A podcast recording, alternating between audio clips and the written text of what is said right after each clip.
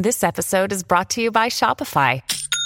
Forget the frustration of picking commerce platforms when you switch your business to Shopify, the global commerce platform that supercharges your selling wherever you sell. With Shopify, you'll harness the same intuitive features, trusted apps, and powerful analytics used by the world's leading brands. Sign up today for your $1 per month trial period at shopify.com slash tech, all lowercase. That's shopify.com slash tech. Another day is here, and you're ready for it. What to wear? Check. Breakfast, lunch, and dinner? Check. Planning for what's next and how to save for it?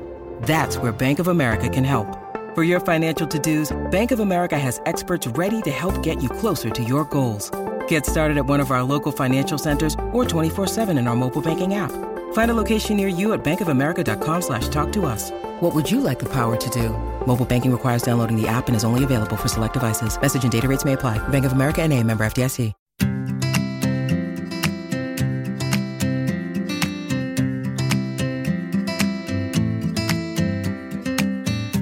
Hi, and welcome to our podcast with me, Ella Mills. Delicious Ways to Feel Better is a weekly show focused on everything that matters to us at Delicious Ella. And we really believe that feeling good is about a holistic 360 degree approach to our lifestyles. And that in that, wellness is about so much more than just simply what we eat or how we exercise. It's also about our relationships, both with others and ourselves, our mindset, our sleep patterns, managing our stress levels, meditation, mindfulness, and just how we start to look after ourselves on a day to day basis. So, on this podcast, each week we'll be breaking down all of these different topics, looking at absolutely everything that impacts on both our mental and our physical health, and sharing small, simple changes that'll hopefully inspire you to feel that bit better. And so today that means looking at our relationships, which is going to be an absolutely brilliant topic. I'm very excited to get into it. To give you a little bit of an update of what we've been up to at Delicious Ella, actually, this week marks our five year wedding anniversary, which is extraordinary. I can't quite believe um, how much has happened in five years, but that's been absolutely lovely to celebrate. We were meant to be up in Scotland in Skye, which our daughter's named after, but unfortunately with lockdown that wasn't to be. So we're going to go in July instead. And instead we've been just in London, but we have been able to mark the first bit of construction work on our new cafe plans. So we have been working on a cocktail menu. We are really getting the menu plans up and running. So we're going to be switching and having proper table service, proper dinner service. We've got an alcohol license, an outdoor seating license. So it's going to be a proper full plant based experience. And we're really hoping that it's going to be this way of showcasing to everybody that plant based food can be so delicious, so interesting, so diverse, so abundant, so much more than just what you think when you think about plant based food. So we're really excited to try and get really innovative there. And then the other bit of news, which we haven't been able to get out to go and see, but we're hoping to do this summer, is actually we have been really doing some exciting things with Delicious Ella internationally. We had to change quite a lot of plans last year because of the pandemic, but we've been working on some smaller things. So we've got some new products launching into SuperValu in Ireland. So you'll find our dipped almonds there very soon as well, and our crackers. And then there's already our breakfast cereals and lots of our other products. And then in Switzerland, you will now find us in Coop, but also Migros, which is a really big launch for us, something we're really proud of. So it's exciting to see those steps start to come to fruition. And anyone else across the EU, you can also shop on our EU shop on deliciousella.com. You can get things like our letterbox snacks, our best of EU box, oat bars, caramel cups, lots and lots and lots of delicious things, which is very exciting. So, getting into today's episode, today we're going to be looking, as I said, about the importance of relationships. And this has come up time and time again on the podcast. And actually, lots of different interesting studies and experts that we've spoken to as well have showed the extent to which these relationships are so important to the point that they can be the number one predicator of our long term health, which is absolutely extraordinary. So, our guests today, David Bradford and Carol Robin, have been teaching a transformational course on the subject of relationships at Stanford University. I think I'm right in saying it's actually the most popular MBA course there, and it's actually called the Touchy Feely course. But as we'll come on to later, although it sounds like a soft subject, it's such an important, meaty, deep, and meaningful topic. And we're going to be looking at how we can build deeper, stronger, more robust, and more meaningful relationships with family, friends, and colleagues because that's their view that the relationships across our life should be meaningful and purposeful and exceptional. So, welcome to the podcast, David and Carol. Thank you so much for joining us. Thank you, Ella. Glad to be here. So, can we just start right at the beginning? First of all, love the book. I think it's absolutely brilliant and I think feels very topical at the moment after a year of Zoom conversations, which is ironic given the fact that we're talking to each other online. Connect feels really an important topic. You talk about in Connect the importance of an exceptional relationship. Can we just start with how you define an exceptional relationship? Yes, we uh, define it in terms of six characteristics, and this is what we have seen in working with clients, working with students. One is to what extent can I be myself rather than having to spit an image? Second one is to what extent can I build conditions where you can be yourself, where we can really get to know each other? The third is in doing that, can we have the sort of understanding that the information I share you won't use against me and I won't use against you, so it builds trust? Can we really be honest with each other and not pussyfoot around, not beat around the bush? Fifth, can we disagree? Because in any relationship, there's going to be disagreements, even conflict. Can we not only disagree, but can we resolve it in a way that further strengthens the relationship? And sixth, are each of us committed to the other's growth and development? Now, each of these are on a continuum. All relationships are on a continuum. But when you're high on these six, you get into what we call exceptional. Why build exceptional relationships? Why does finding relationships in which those six characteristics exist? Why does that matter? So, in a sense, if I can be in a relationship where I can trust you, where I can be myself, in essence, it takes less effort. It's freer. But not only that, it's validating because in being myself and being accepted by you, the real me is, in a sense, approved and accepted. We don't need to be accepted by everybody. That's too high a bar. But if I know that the David, the real David, is accepted by Carol, because I think we have that sort of relationship, then I can show more of myself and I can also take risks and I can learn and I can grow. So I think that we can learn from all relationships. But when it's exceptional, Carol tells me when I screw up, when I do something wrong. And I don't feel hurt because I feel cared for by Carol. And in that, I guess, as far as I'm understanding it, that means on a personal and a professional level, allowing these exceptional relationships to exist then allows us all to progress further with goals, with where we want to get to, because we're able to feel comfortable enough and vulnerable enough to push ourselves to the next level. Yes, I think that's a wonderful add. I grow more. I learn more about myself when I'm in an exceptional relationship.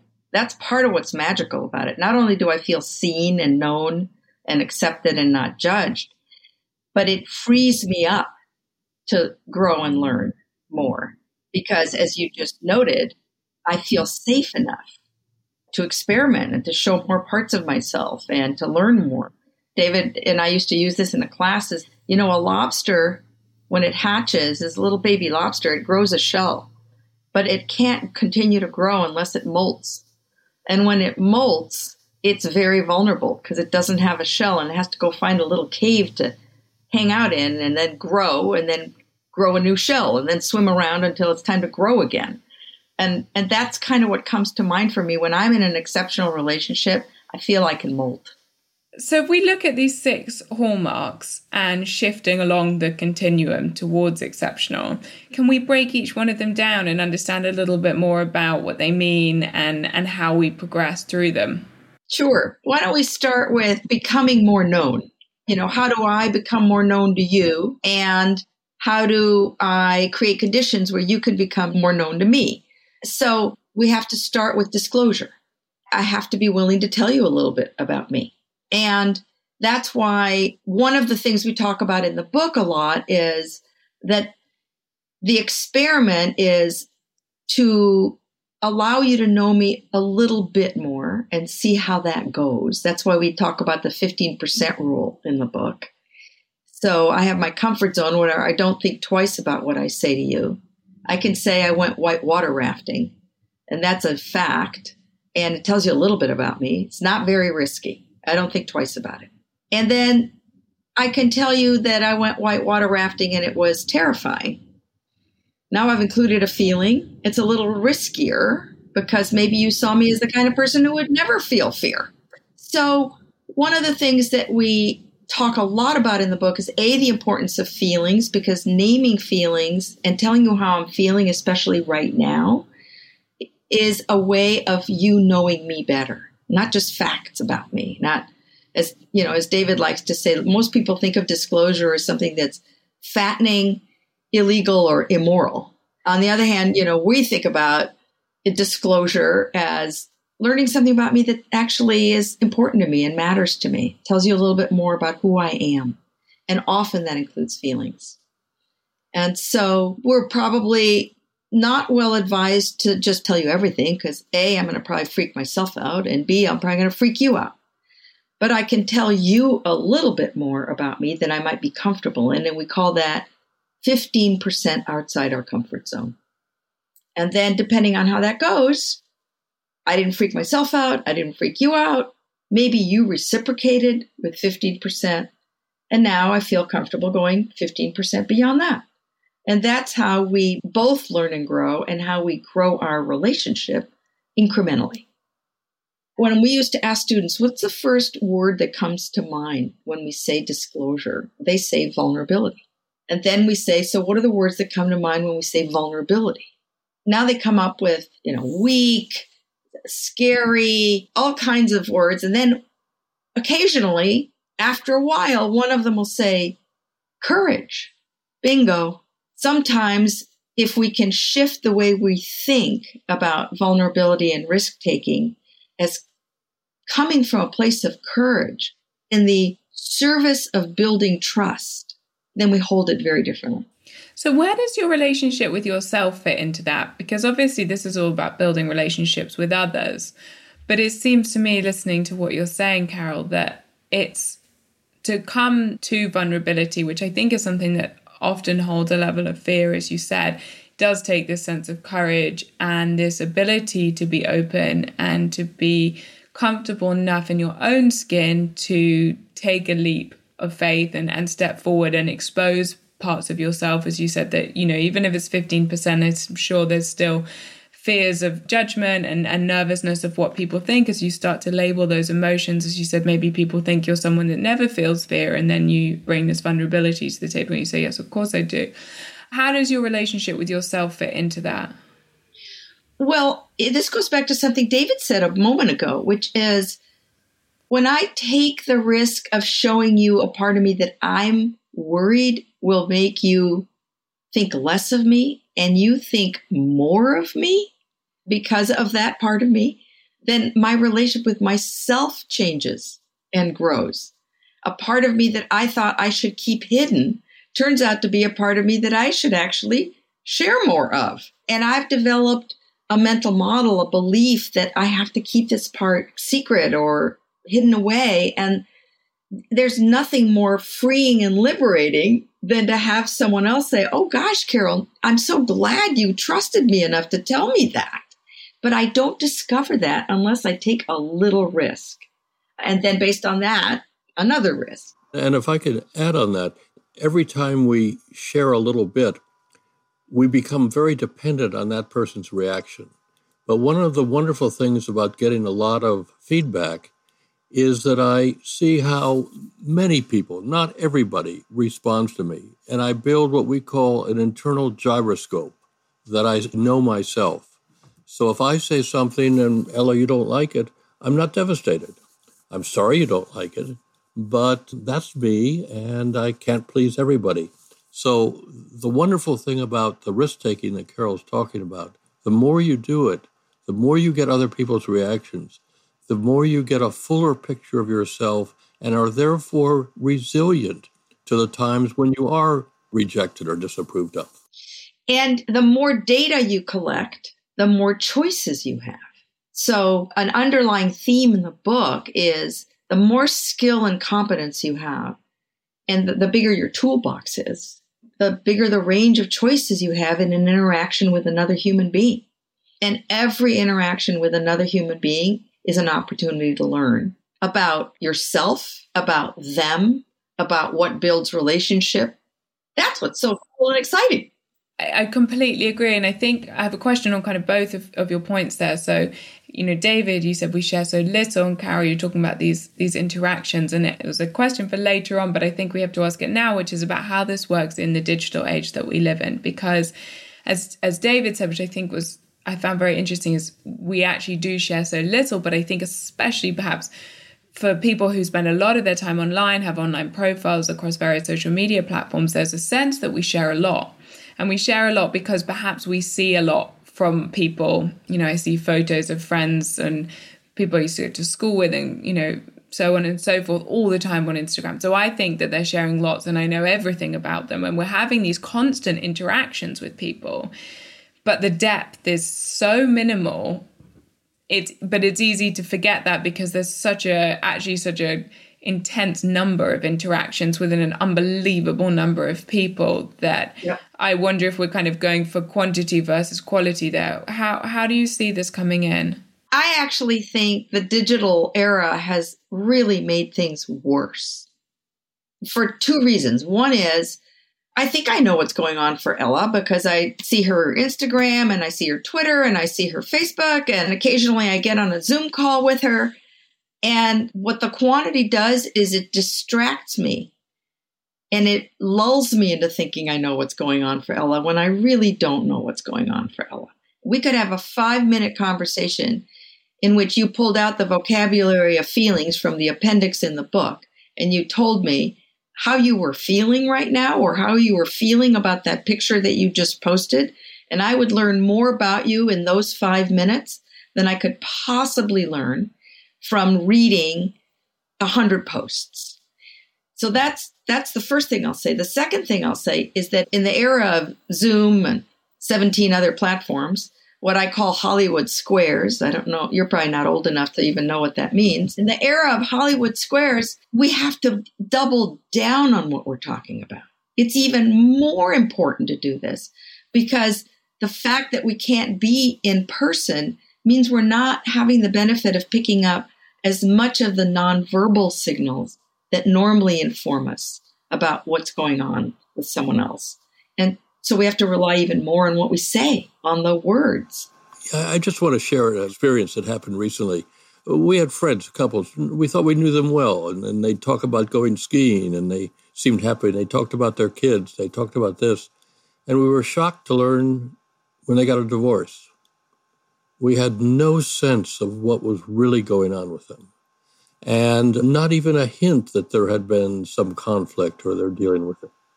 And and I I wonder to what extent we think we have to present this this image, and I think that's part of what Facebook does, which makes us, as you were saying, Ella, a series of superficial relationships, which at least I find um, not very satisfying. When you need mealtime inspiration, it's worth shopping Kroger, where you'll find over 30,000 mouth-watering choices that excite your inner foodie. And no matter what tasty choice you make, you'll enjoy our everyday low prices, plus extra ways to save, like digital coupons worth over $600 each week. You can also save up to $1 off per gallon at the pump with fuel points. More savings and more inspiring flavors make shopping Kroger worth it every time. Kroger, fresh for everyone. Fuel restrictions apply. So it's as if perfectionism and the, well, I mean, not that the concept of perfect exists, but striving towards perfectionism is replacing the vulnerability. Uh, it's interesting when you said perfection. There's some imagined image of what you're going to like or what you're going to be attracted to or what you're going to find something that results in you investing more time in our relationship. And it turns out that a lot of times I'm wrong. and that being me is way more attractive and compelling than this image that I'm spinning that David talked about. And for CEOs and founders in the valley where I work, this is especially difficult because they think they always have to present a, an image of crushing it. Everything's just fantastic. They have to tell their investors they're crushing it. They have to tell their people they're crushing it. They have to tell their wife they're crushing it or their husband or their partner. And then that leaves them in a place where nobody in their life really knows what's going on for them. And that leads to tremendous loneliness and a sense of depression, actually. I think also what it speaks to is back to the question you asked before, Ella, about why relationships. Do I want a relationship with Carol so that I can talk about myself and get my own approval? Or do I want to do that because I want to know Carol? And if I want to know Carol, I'm going to be more curious. I'm going to be less concerned about myself. And I think it's in the Zen of tennis where they say that in playing tennis, if you pay all your attention, are my feet right? Is my arm cocked? The ball goes by you. What you want to look at is you want to look at that spot in the other court. And I think that if we focused more on, gee, you look like an interesting person, I'd like to get to know you, not I want to get your approval of me. We'd have different sorts of relationships. It's funny when you're saying this because I, I totally agree. I think there's a lot we can learn about how we can be better friends, colleagues, more open to the people around us. But one question on technology there, must drive you absolutely nuts when you see people just standing there in coffee shops and on their phone and not even noticing people around them. I've made a very conscious effort over the last two, three months now to not take my phone with me. Right there with you. Do you know what? I'm just really embarrassing to tell you, but it, the reason is is that my my daughter, my elder daughter's 20 months, and the other day, this is what prompted it. She literally took my phone out my hand and went, no, no, no, no, no, and threw it. and I just thought, do you know what? She's, I mean, I was writing an email for work and I just thought, do you know what? You're completely right. I'm not being present with you whatsoever. I'm here, but I'm not building a relationship because I'm not focused on it. And that was a, a turning point for me. And I've, I've found it so interesting. Having put it down, I use it for work, I use it for making a phone call, and that is it. And it is so interesting to notice how many more interactions that you have as a result. It's a great observation. Yeah, it is. It's extraordinary. It's just all these little conversations with the barista in the coffee shop or, or just, you know, on the bus, whatever it is. But when you're not just so in your own world, how you open up to others. And it's it's the word curiosity because you've got a little bit more time to think because you're just staring into space perhaps at moments and it, it gets that going. So how do we be better friends on the other side? How do we do that sense of kind of active listening, of self reflection when people say things rather than jumping at it and taking things personally so you can have those honest conversations and create a space in which people feel they can be vulnerable with us? Well, I think you you put your finger on it in terms of to what extent do we really listen? Or do I wait until you finish so that I can talk? And so many conversations are like that. So just what you had shared, if we had time, you know, there's about five or six things I'd like to know. I'd like to know about your relationship to your children and see if uh, what it's like these days with with you working and having children and all the stuff that you do. There's there's a lot that you allude to that if I were truly curious, I could ask these sort of questions which get to know you. And I think that if I really want to know you, that's going to come over, and you're going to be more likely to share even more personal things, which is going to gender even more questions on, on my part. Lyndon Johnson once made the observation he said, When I'm talking, I don't learn anything. And I always like to learn.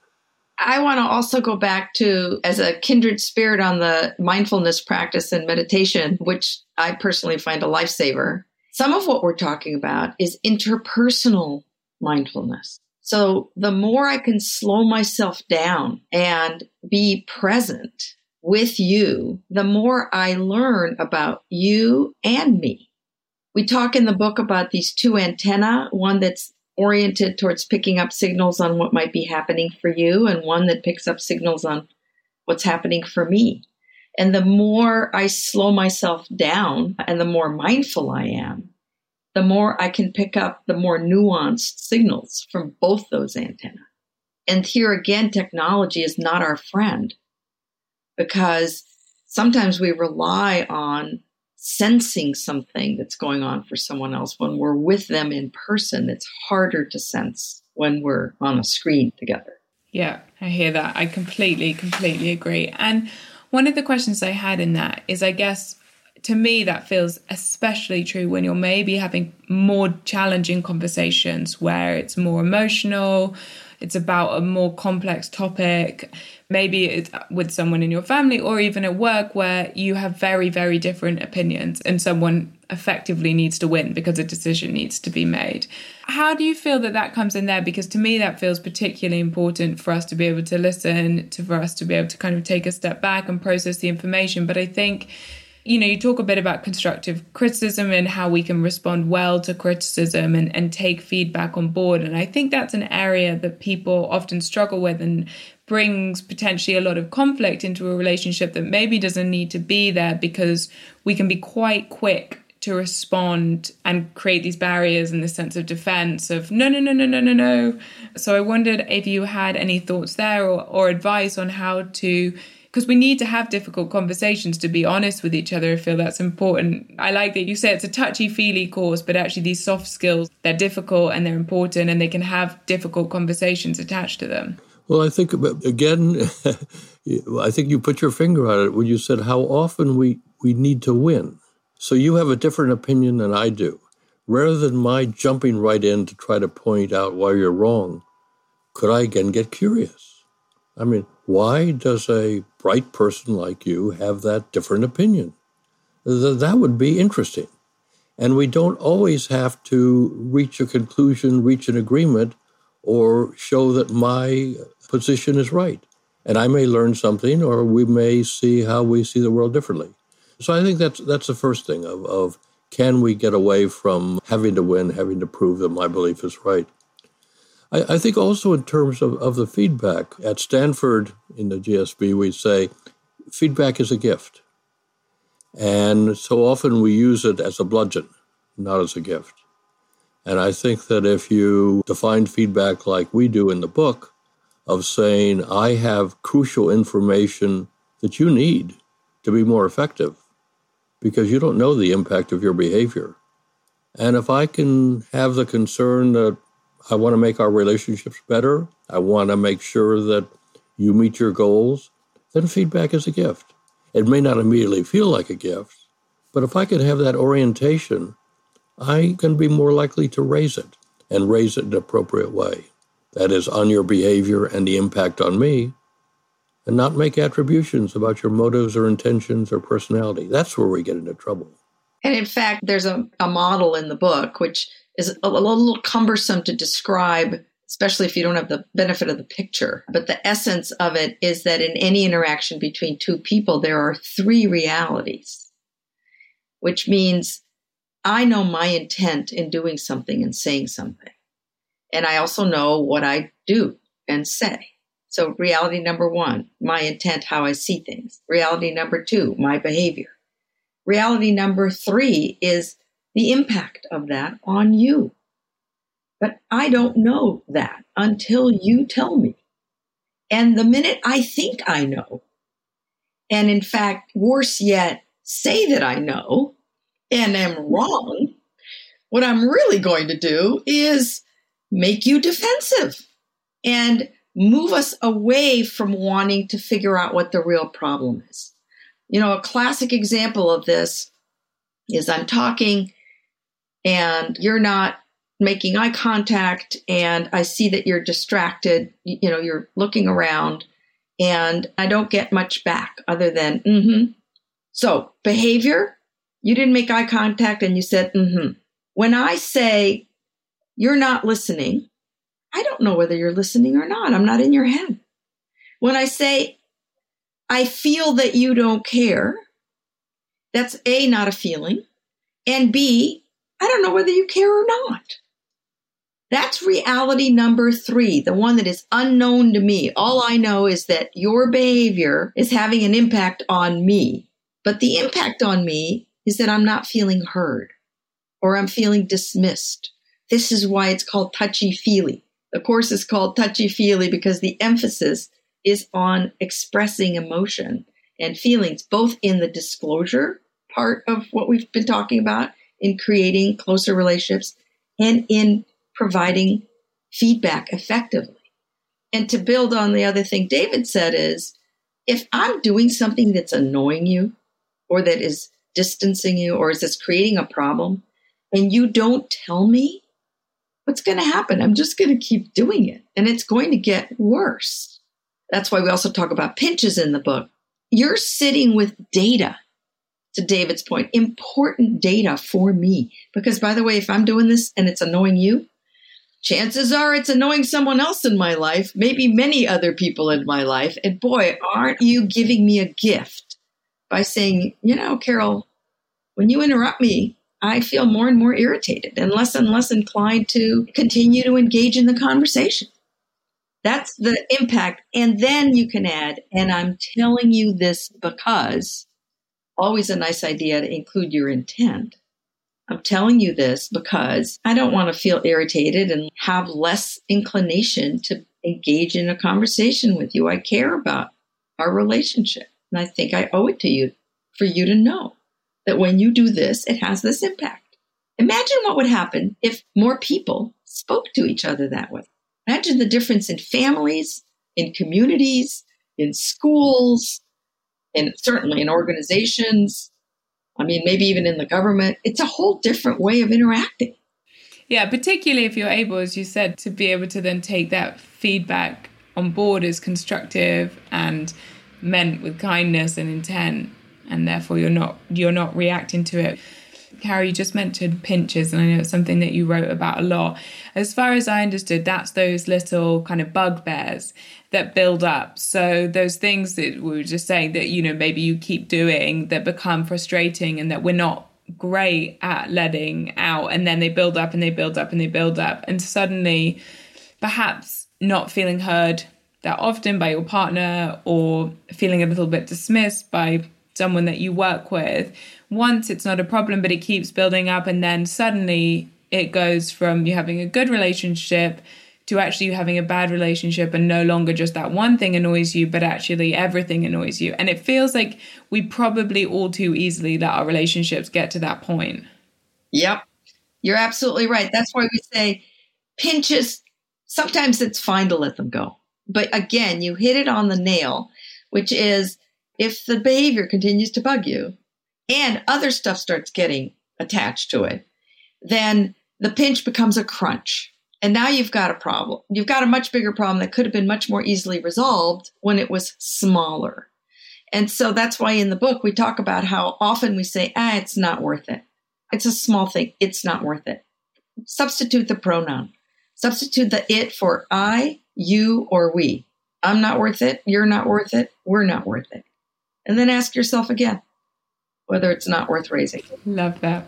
That is such a great way of looking at it. I know, I mean, obviously, for so many people where they've just been at home with maybe their partner, flatmate, for a year, I think it's been it's been an interesting test on relationships, hasn't it? And I definitely, I really like that because I think it's so easy to say, you know what, I'm busy, I'm not going to have the conversation, and then a few weeks go by and you find yourself just they're just annoying you. And actually, it was just this tiny little thing you could have nipped in the bud on day one if you were kind of comfortable to have the conversation. And as we just start to wrap this up, from what I've heard from everything you're saying, there's kind of just a few key ingredients in a relationship, which is curiosity, vulnerability, courage to have that vulnerability, and then haven't quite decided what the word is that best summarizes the fourth thing that I keep hearing, but it feels it's a kind of mindful, active listening role to make space for the other person and, and kind of really engage in how they may feel and make space for that. Was there anything else that you feel really are, or if whether you agree with that summary of those kind of key words that really sum up exactly what we should be really aware of in building these exceptional relationships? Well, I think that that's a good summary. The one I would add is being willing to take risks, being willing to make mistakes, I've had more than one executive who said, I've never made any mistakes. I've only had learning experiences. And if we have this image of perfection, I can't allow myself to take the risk where I might fail.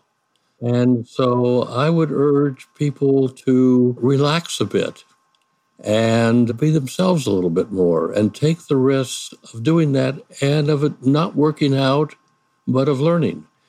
I think the other thing to to talk about is relationships are all specific. That is, what works with you may not work with somebody else. So it's not that I get a book of how I ought to act in general, it's how I ought to act in this situation. And so let me give an example. We've been trying to be on good behavior, but Carol and I interrupt each other all the time. and it works out well because she interrupts me and I interrupt her. And we see it as a sign of involvement, engagement, listening to the other, wanting to connect. I had another colleague, but I'll never forget the time he frowned. And I said, Daniel, what's, what's going on? He said, You interrupted me. I said, So? He said, That's inconsiderate. I went, Ooh. Now, is interrupting good or bad? It's a useless statement. It's great with Carol, it's bad with Daniel. So we need to learn to have these conversations so I can adapt how I am with you, which is different than how I am with my wife Eva, how I am with my kids, how I am with a colleague. Then that's the sort of connection which is much more personal rather than just instrumental. It's interesting because the concept that I was going to add was growth, a growth mindset.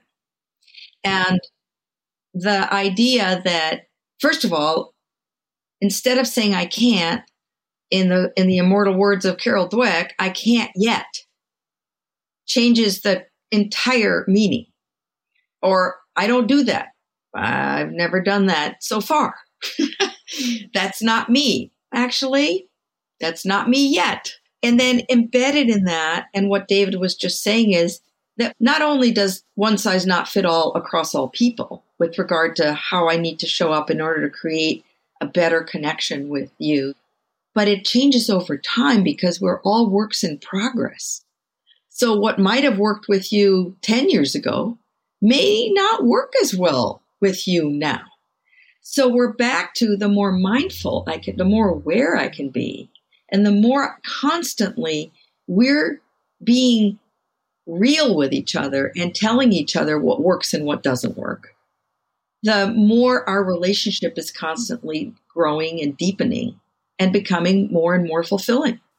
I love what you just said in relation to what you said previously in terms of replacing something with we're not worth it, you're not worth it because I think that's a great example of that is if you start to think we're not worth it and I'm not that yet or I have not mm-hmm. done that before. Yes. It's interesting. You can start to see how you can shift the relationships forward because do you know what? We are worth it and I haven't done that before, but I could do it in the future if you start to have that curiosity, that openness. Well, thank you both so much for your time. I'll put the details of the book Connect in the show notes below for everyone. But so appreciate everyone listening. I hope you enjoyed it. Please do share it with anyone you feel it would be beneficial with. And we'll be back again next Tuesday. And Carol and David, thank you so much for your time today. Thank you. Thank you.